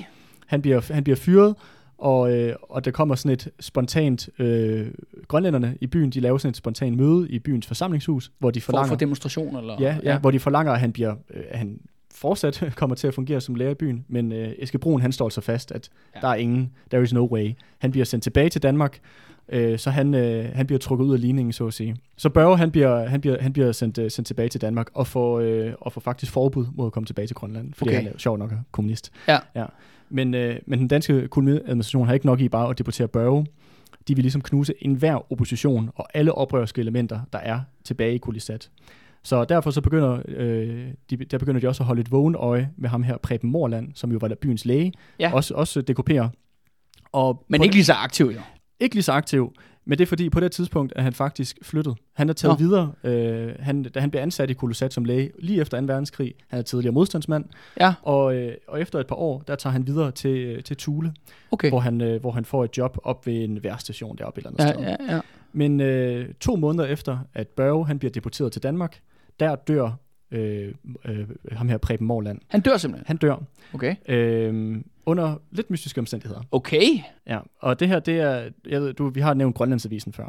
Ja, Grønlandsposten. Ja, ja, ja Grønlandsposten, ja. Ja. Og det her, det er fra hans dødsannonce i Grønlandsposten, Okay. hvor, de, hvor de skriver, Ulykken skete en mørk eftermiddagstime, da lægene forvildede sig bort fra de øvrige jagtselskab med sin hundeslæde og kom ud på tynd is, som bristede under ham. Han forsvandt med både hund og slæde, men hans lig blev senere bjerget af et redningshold. Og jeg ved ikke, hvor ofte det er, man dør på de her øh, jagtulykker og sådan noget. Men, øh, men jeg faldt over, jeg læste nogle, nogle forskellige sådan, kilder, der sagde, at selv folk i Grønland på det tidspunkt sagde, at det var alligevel, det var alligevel mærkeligt, at et mærkeligt Ja. ja. sammentræf, at han, at Han han, er, dør. han er et jagtselskab, og så lige pludselig siger han bare ud til højre, ja, og så, ud i intetheden, og så dør han. ja, og hans, hans, øh, hans øh, slæde og hunde og sådan noget forsvinder, men han, de fandt også åbenbart hans lig af en eller anden årsag. Okay. Ja, men, men anyway, man kan, sige, man kan jo spekulere på, er det her, øh, bliver han... Ja, ja bliver nu, han- nu er der jo ulykker, der, Der sker, sker for selvfølgelig folk, ulykker, de dør og sådan ja. noget. Men man kan sige, at det er i hvert fald, der er et sammentræf. Et, et, et sjovt sammentræf. Og man kan jo selvfølgelig ikke sige med sikkerhed, om, han blev, øh, om der er nogen, der skillede sig af vejen af ham, men han forsvinder i hvert fald. Han er dør. nok også blevet set som mere farlig, fordi han har den der modstandsmands øh, baggrund, højst sandsynligt, ikke? Kunne Ja, man forestille sig. Sikkert. Nå, altså det er jo lige, nu går vi jo direkte over true crime. Øh, Andreas, det er noget af en rejse, du, du går over på, så vi kan, om der er nogen derude, der kan opklare mordet på Preben, Ja, ja, ja. øh, det mulige mord på Preben Morland. Ja, og nu, men nu, kom, nu kommer twistet, fordi Hans Pajuk er også privatdetektiv. Nå, ja, okay. Nej, det er for sjovt, det han Ja, er. ja. Men, men de danske myndigheder, de kan heller ikke acceptere, at, at Hans Pajuk, at han stadig er i, øh, i Kulisat. Men du, du sagde, at amerikanerne blev involveret i det her. Altså, Ja. hvordan det? Altså, Jeg ved ikke, jeg, der, jeg ved ikke, om der er nogensinde, om de øh, gør noget aktivt, men det er i hvert fald... de er i hvert fald blevet advaret. de er i hvert fald blevet advaret, ja. Og man kan sige, Grønland, øh, undskyld, øh, amerikanerne vil jo gerne lave den her øh, militærbase op ved Thule. Ja. Og, jeg, Og det er jo kæmpe, og det skal jo sige, det er jo mega projekt. og det er jo et megaprojekt. Ja. Altså, og ja, de har jo ikke bygget den her... Øh, Ikke endnu. De har ikke bygget den endnu, men det er jo selvfølgelig... Men de har det er jo- men, det. Men det er der, Preben Morland var. Ja, det var også det, nemlig, jeg bider mærke i. Ja. Øh, og, Så- det, og det skal også siges jo, der var jo også en, en amerikansk militærbase deroppe, Okay. ved siden af kolonien. Okay. Ja, Altså, der, i, altså i en del år, ikke? Altså, det, er først, det, er først, det er jo der, da de begynder at bygge deres hemmelige komplekser, Mm. at de, at de der grønne, ja, at Ja. de, skal, de, skal, de skal smutte, ikke? Ja. Så, ja. Ja. så i hvert fald, så de er i hvert fald blevet ad- advaret amerikanerne om, at der har været de der kommunister i Kulisat. Der er en, der er på vej op til dem til Thule. Preben Morland dør. Ja. Okay. Jeg, jeg vil, lad, os, lad os gå videre. Yes, yes, yes, yes. Fanden, er disse bundelandsspecialister.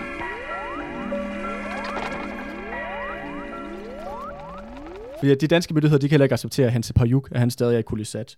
Så han bliver også deporteret. På trods af, at han er sgu da born and raised i, Ja, ja, i, ja. i byen der. Ja, ja, det er lige- der, han hører hjemme. Præcis. Ja. Men han bliver deporteret til Danmark også. Han bliver deporteret til Danmark. Han bliver deporteret til Danmark. Det, er, det er jo så første gang, at han nogensinde er i Danmark, så højst Ja, sandsynligt. ja, Nå, okay. Ja, det er Nå. det. Og han får først lov til at vende tilbage til Danmark i 60'erne. Eller til Grønland. Ja, undskyld. Han får først til at vende tilbage til Grønland i 60'erne. Så altså øh, 25 øh, år efter cirka, at han bliver deporteret. Manden bliver sendt i eksil i Danmark i 25 år. Ja. Og, øh, og på trods af, at, øh, at, at Hans han bliver parkeret i Danmark, så er de, så er de danske myndigheder, de er stadig ligesom på vagt i, øh, i Grønland. Fordi at ef- efterfølgende, Øh, øh, altså, Andreas, hvordan, hvordan fanden gør de det her? hvordan de gør det? Jamen, hør her, hvordan, hvordan, altså, siger de bare, du skal til, altså, de tager ham bare. Kommer Ja. politiet og henter ham, eller hvad? Jeg, eller? jeg ved faktisk ikke, hvordan det er, men, øh, men, men han bliver i hvert fald sendt ned. Han får et job i København et eller andet sted, ude på Vestegn, tror jeg det er. Bliver, Okay. bliver tillidsrepræsentant på, en, på, deres, på den der virksomhed, sådan en produktionsvirksomhed. Okay, Og, ja, får et sådan nogenlunde tilværelse, har virket okay, okay. til. Ja, det, er ikke fordi, det er ikke fordi, han bruger 25 år i fængsel Nej, i nej, Danmark. nej, nej. Han, han, han kommer ned, får forbud med at komme tilbage til Men Grønland. han bliver så også fjernet fra det, hvor han er allermest farlig. Præcis, præcis. Altså, når han er tillidsmand i Danmark, fint nok, det er der jo mange, der er. Ja, Eller ikke Ja, sådan, ikke? præcis. Og, øh, og når han kommer tilbage til Grønland, så er han blevet socialdemokrat. Hej, for satan. Så jeg, jeg tror, Ja. de, jo, de, har, de har korrumperet ham. Ja. Som, på den måde har de jo skadegjort ham. Men de har, ikke, de har ikke bare givet ham et rigtig godt jobtilbud. Altså, når du ved- siger det der eksil der, sådan. Altså, han får forbud mod at komme tilbage, så det, er ikke, det virker ikke som om, at det er bare, at de har givet ham et godt jobtilbud. Øhm, det, disse ting, jeg har læst, de snakker om deportering. Så, Okay. Så jeg tror, Okay. jeg tror sådan Det holder vi at, os til. Ja. Det lyder bare helt vildt, det her. Altså, du Ja, ved, ja. altså i potentielt set så uh, at bruge statuer, ikke? hvem, hvem man skal rejse statuer af, ikke? Ja, ja, ja. Men ja, men det er i hvert fald sådan, som, som jeg, de kilder, jeg har læst, at, Okay. han bliver, at det ikke er en frivillig fraflytning, så at Ja, sige. ja. Men at det er, det er ikke, som du siger, det er ikke, fordi han bliver sat i øh, Vestre Fængsel. Altså, Nej, nej, nej, nej, han bliver nej. installeret i et eller andet, øh, en eller anden øh, taglig øh, almen bolig på Vestegn eller andet sted. Og får Ja, et ho, ho, ho, nu er vi jo faktisk nogen, der er for almindelig bolig ude på Vestegn, men ja, okay. Okay. forstå mig ret. Forstå, Ej, men jo jo, men det, det er der også en straffevoks deroppe, og det, det er det da helt sikkert. Nå, men okay, lad os, lad os da gå videre. Ja. Men, ja, men uh, efterfølgende så hans slægtninge, de bliver også uh, forfulgt, eller i hvert fald bliver overvåget i, uh, i Grønland. Ja, dem der bliver i byen. dem, der bliver i byen. ja, bare, der bare var den der søster der. Præcis, noget, præcis, ja. Man kan forlade Albertslund, men Albertslund forlader aldrig dig. Men, øh, men den her heksejagt, den fortsætter sådan set i, i Kulisat. Øhm, og alle sådan kritiske elementer, eller nogen, der bare kunne bare være under mistanke om at have sådan kommunistiske, sympa- sådan sympatiske holdninger, de bliver ligesom udskilt, og Der bliver slået hårdt der ned. bliver slået hårdt ned. Øhm, og, og, alle de, og det her forsøg, der var blandt minearbejderne på ligesom at organisere sig fagligt, det bliver stanset. Altså blandt andet med, at det, du har fjernet Hanse Payuk, at det ligesom tager ligesom det ledende element ud af, ud af ligningen, så at sige. Øh, men hvis de her grønlandske arbejdere havde formået at øh, rent faktisk lave en reel fagforening, så ville det være den første faglige sammenslutning i hele Grønlands historie, øh, og noget, som de danske myndigheder ikke havde kontrollen over. Noget, der rent Ja. faktisk var skabt forbundne op. Den første selvstændige grønlandske organisation Ja, i Grønland. Lige præcis. Ja, ja. Øhm, og det giver også god mening, det, var, de ville have været her i Kulisat, det var opstået, fordi det var her, hvor du første gang Ja, det var den moderne by. Øh, med en industriarbejderklasse. Altså. Ja, ja, ja. Men ja, men ved hjælp af alle mulige rygter og demonisering, og også at, der, at den danske stat også får hjælp af nogle andre øh, sådan lokale, så at sige, som de sikkert har bestukket, så, øh, så får de ligesom drevet nogle kiler ind mellem de her forskellige øh, folk i, øh, i minen, og det ender ikke, og det ligesom det falder lige stille fra hinanden, Ja. øh, den her organisering her. Men hvis vi så lige går fire år ud i fremtiden, så Ja. når vi op til 51. Fordi at, øh, kender du en organisation, der hedder De Samvirkendes Forbund? Ja, Ja, det gør og hvad, jeg. hvad er det? Jamen, I dag er det jo FH. Præcis. Ja. Ja. Altså det er jo det, det, eller det, der hed LO før i tiden. Ja. Ja, så det, Ja, så vi har også snakket vanvittigt meget om. Det hed det samme virkningsforbund øh, under augustoprøret 1943, lige præcis, da, vi, da ja. vi lavede den serie. Yes. Ja, og altså DSV, forkort, eller DSF, undskyld, forkortet DSF i sin samtid. Lige præcis. Og, øh, og, øh, og her fire år efter, i, i øh, 51, der begynder de ligesom at overveje, skulle vi rent faktisk oprette fagforeninger i Grønland? Altså skulle, Ja. ja. det, skulle det være en ting? Øhm, men de her social, socialdemokratiske fagforeningsledere, de er meget tøvende om, om hvorvidt de ligesom skal rent faktisk i gang sætte noget organisering i, i Grønland. Øhm, men som noget af det allerførste, de gør, så, øh, så spørger DSF-lederne, de spørger ligesom deres grønlandske kontaktpersoner, om, øh, om der stadig er nogle spor efter kommunistiske aktiviteter øh, i Kulisat. Altså ja. øh, spor efter de begivenheder, der foregik tilbage i 47. Så altså, det, jeg synes, det er ret sigende herefter, fire år efter, at myndighederne ligesom har udvist de her folk fra byen, ja, at så er der tydeligvis stadig bekymring, sådan politisk, blandt, øh, blandt, Ja. blandt øh, fagforeninger, om, oh, hvad for nogle spor kan det her have sat sig øh, i, øh, i befolkningen, så at sige, der er blevet besmittet med kommunismen. ja, ja, ja, ja, ja. Øhm, men, øh, men i hvert fald, de, de får tilbage øh, deres kontaktpersoner. Nej, der er ikke nogen spor tilbage. Folk, er, folk har glemt alt om Børge og, og Hans Parjuk og det hele. Så i, i 52, der begynder fagbevægelsen at rent faktisk at involvere sig i Grønland med at, øh, og, og, og prøve at lave en eller anden form for sådan en organisering der. Der er en gut, der bliver sendt op og laver en lang rapport om, hvordan forholdene er rigtig dårlige. Og det her, det bliver ligesom præsenteret, som om det er ny viden. Som om, at ej, glem alt om alle de her øh, afsløringer, som for eksempel Børge skrev i det land. Og, Men, men det er jo også virkelig, det falder jo ind i hele det her, da Grønland bliver indlemmet som et amt i 1953. Mhm. Mm-hmm. Lige pludselig, så vælter det frem i pressen og med rapporter, og siger, gud, hvor har det det elendigt. Præcis. Nej, hvor har det det elendigt. Det bliver nødt til at gøre noget. Vi bliver nødt til at, ligesom at monisere dem og gøre Grønland til en del af øh, ja, Danmark, og det bliver til Norddanmark. Mm. Præcis, og det det, hedder- norddanskere. Og det er jo det der med, at vi har talt om, hvor elendige forhold de har haft under hele reservattiden. Mm. Og så lige pludselig kommer han Hedetoft ind og siger, bum, hold kæft, de har det dårligt. Det skal ja. vi da fikse. Ja, ja. Ikke? Men, men, men dem nede fra bunden, der prøver at fikse det ved at kæmpe, de skal bare væk. Ja, ja, ja, ja. ja. ja. Jamen, det er jo klassisk socialdemokratisk politik, ikke? Det er en byråkratisk manøvre fra toppen, ikke? Hvis, det, hvis der skal ske noget, ikke? Ja, så, lige, lige præcis. Øh, men de bruger, så kan man sige, fagbevægelsen bruger altså den her rapport som sådan et afsæt til at i gang sætte deres egen organisering i Grønland. Ja. Altså at oprette en fagforening, som de har kontrollen over. Ja. Og, øh, og de begynder, og det er ikke den samme... En grønlandsk FH, basalt set, eller hvad? Ja, lige præcis. Ja, Ja, ja. det, er, det er den, som jeg tror, den kommer, i, den kommer til at hedde SIK, SIK, okay. den grønlandske fagforening. Men, øh, men de her folk, der kommer op og skal lede øh, den grønlandske fagforening, det er heller ikke folk som Hanse Parjuk og sådan nogen der. Tværtimod. Det er, øh, det, er, det er grønlændere, som har boet i Danmark, som har tilknytning til Socialdemokratiet, og som, øh, som ligesom bliver sendt derop. Det er nogle folk, de kan stole på, så at sige. Mm. Det er nogen, der er en del af klubben. Øh, og det er så dem, som der, øh, som, som der skal op og lede den her nye fagforening i, øh, i Grønland. Så det bliver altså en, øh, på, på dansk hedder den øh, Grønlands Arbejdersammenslutning, på, på grønlandsk SIK. Men det er ligesom, så kan man sige, den her nye ja, fagforening, der opstår, er sådan en super tam fagforening. Sådan en Ja. tandløs, topstyret, byråkratisk, og sådan en, som Socialdemokratiet har super, har, altså et jerngreb omkring. Øh, og, og jeg synes, at, at, øh, at det er interessant, når man ligesom kigger, fordi nu er vi også ved at snakke lang tid, vi er ved at være ved lejsiden, og jeg synes, det er interessant, hvis lige man skal kigge på den her historie, og sådan Socialdemokratiets rolle, fordi at vi har jo snakket, vi har jo fuldt Grønland helt fra starten, hvor at det var sådan lidt et, hvad skal man sige, et øh, kirkeligt og kongeligt, handelsmæssigt øh, foretagende. Så senere hen er det blevet lidt mere sådan et borgerligt foretagende. Øh, du har haft minen der i, øh, med kryolitminen, som jo er sådan et kapitalistisk øh, profitdrevet øh, foretagende. Men når vi kommer her, efter Stavning har været social, øh, statsminister for første gang der i 24, mener hvis det er. Ja. Jeg vil sige, efter det, der bliver øh, det danske koloni, i, kolonieventyr i Grønland, de bliver også et socialdemokratisk foretagende. Ja. Altså hvor Socialdemokratiet, de har også deres, Ja, de har og lagt var- deres øh, poletter på Og den. det snakker vi øh, også om i Knud Rasmussen-episoden der, at, øh, at øh, Torvald Stavner gik ind og også tog over ejerskab over ham. Præcis, lige Ikke? præcis. Ja.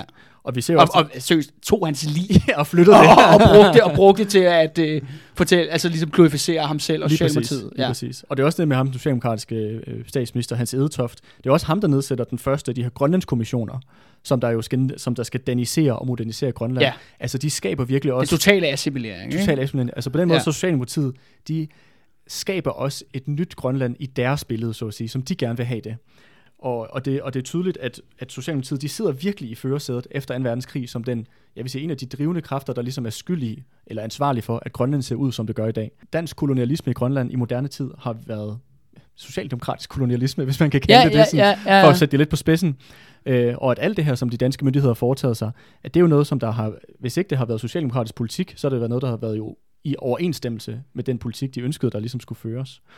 Øhm, ja, jeg synes også, det er ret interessant det her med forfølgelsen af de her danske kommunister og de her grønlandske fag- faglige aktive, som, sådan som Hanse Pajuk, at, at det er noget, som Socialdemokratiet de ligesom ikke kunne acceptere. Altså det her med, at det var et, at de kunne ikke acceptere, at der ville opstå en fagbevægelse, som de ikke havde kontrollen over, som var politisk radikal og stod i modstrid til hele det danske kolonisystem. Ja. Altså det, kunne, det var fuldstændig uacceptabelt for dem.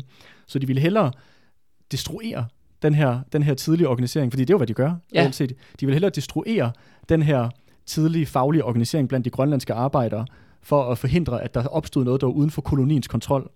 Og jeg føler i hvert fald, jeg føler mig sådan fristet til at spørge, hvem i sidste ende er det, som Socialdemokratiet de i hvert fald tjener, når det kommer til, til, til, til Grønland? Jeg vil sige, det er meget tydeligt, det er ikke de grønlandske arbejdere. Det er, Nej, danske, nej. det er dansk imperialisme. Ja. De første, gang, for, først og fremmest har interessen i at tjene deres interesser. Jeg ved ikke, om, du, om, du, øh, om det er den samme konklusion, du drager. Altså det foregriber jo også lidt, øh, hvad vi skal snakke om i øh, om så sige, de kommende, kommende hvad hedder det, næste serie. Mm. Men, det, men det er også det der, jeg synes det er virkelig interessant, det der med Socialdemokratiet, som jo kommer så af, ud af sådan en arbejderbevægelseorganisering, som så faktisk egentlig bliver den herskende kaste i Danmark. Mm. Eller det herskende Polit, politiske lag. Ja, ja, politbyrå, eller hvad fanden du vil kalde det, ikke? Det er det politiske lag. Og det er jo en interessant, øh, enorm, øh, hvad hedder det, vanvittig dynamik, det der med, at Torvald Stavning, en, en fyr, der er født i fattigdom, ender med at være, om så må sige, øh, øh, den danske stat og den danske kapitalismes øh, største forvalter. Mm.